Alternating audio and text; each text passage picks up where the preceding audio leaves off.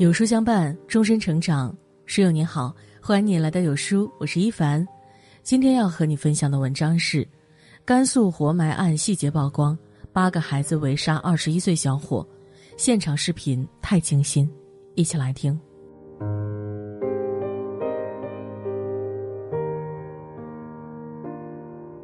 这几天，一条骇人的新闻引起轩然大波。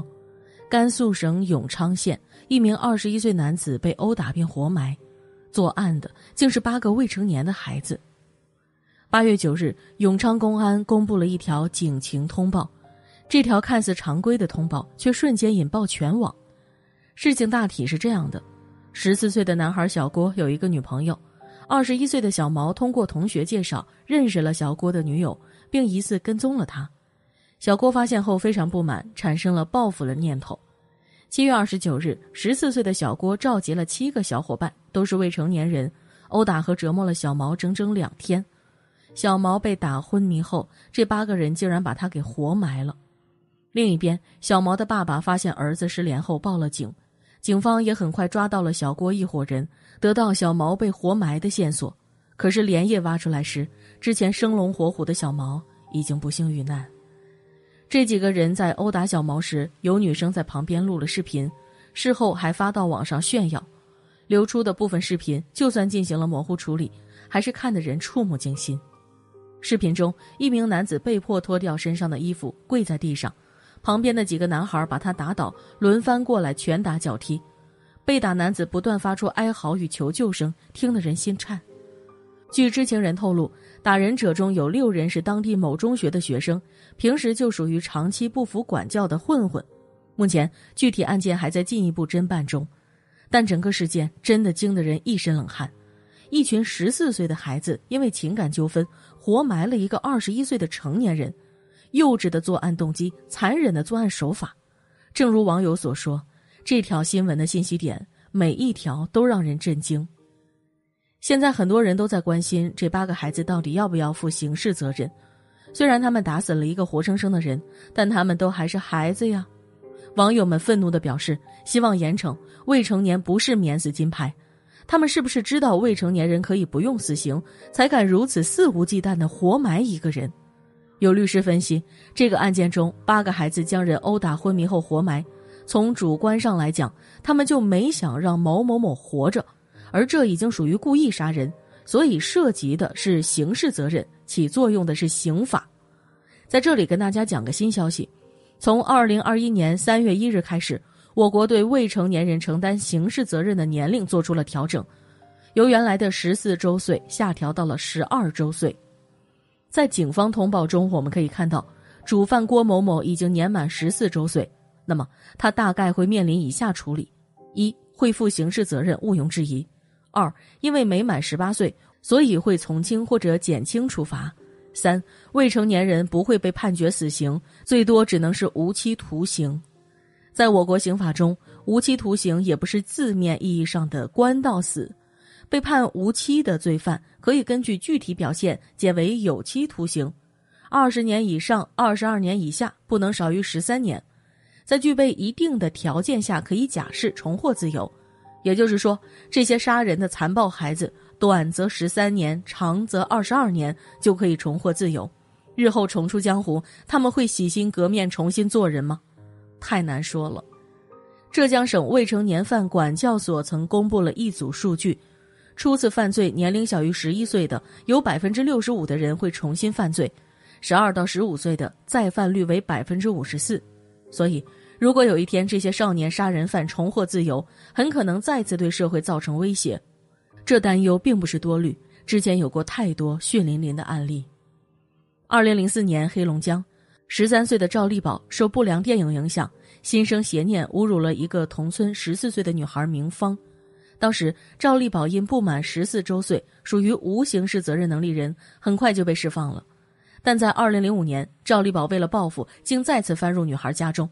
当着女孩的面，连捅女孩母亲十九刀，这个可怜的母亲不但没有为女儿等来公道，自己还被作恶者捅死了。你以为这已经很可怕了，但还有更可怕的。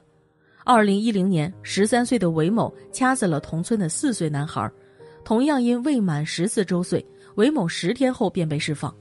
二零一一年，他竟然又用水果刀捅伤了同村的六岁女童，并差点把她淹死。这次已经十四岁的韦某被判了六年，可是出狱后他又奸杀了一名十一岁的女孩。韦某的乡亲无不感叹：他没放出来就好了。我们常讲杀人偿命，只是法律又需要考虑未成年人心智尚不健全，要给他们接受更多教育，重新做人的机会。如果所有犯重罪的孩子都一律杀无赦，就一定会误杀很多本可以改好的孩子。电影《误杀》里面有一句台词：“有的孩子是孩子，有的孩子是禽兽。”但问题在于，到底哪些孩子是可以改好的孩子，哪些孩子是改不好的禽兽，又实在不好分辨。这是法律和人类的难题。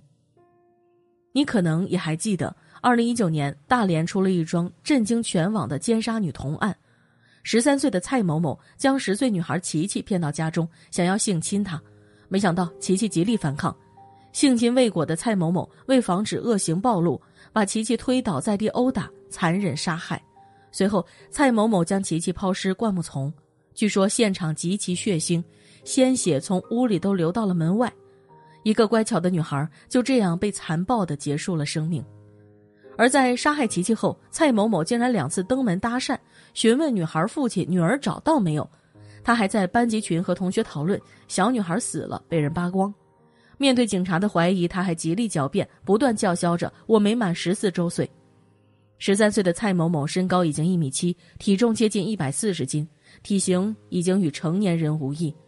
而他凶残的作案手法与事后的冷静，很多成年人都做不到。因为当时蔡某某没有到十四岁。所以最终还是免于刑事责任，只判赔受害者家一百二十八万人民币。而后来蔡家赔偿也不积极，断断续续的拖了两年才给了不足一百万，真的太令人心寒了。也许在很多人眼里，十三岁的孩子还是个懵懂的小屁孩但十三岁的蔡某某却用实际行动颠覆了我们的认知。事实证明，这个年纪的孩子远比我们想象中更成熟、更强大。虽然都是未成年人，但他们的凶残真是让成年人都害怕。某网友说：“未成年人的恶才是最可怕的恶，因为没有尺寸、没有底线、没有约束。”没错，相比成年人，小孩子缺少社会的教化，他们凶残起来更加缺少约束。所以千万别再觉得小孩子能犯多大的错呢？未成年人犯罪早已不能忽视。回到文章开头的案例。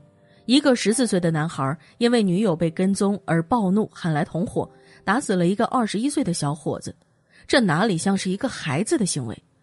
一桩桩这样的案例，让我们不得不重新认识孩子的概念。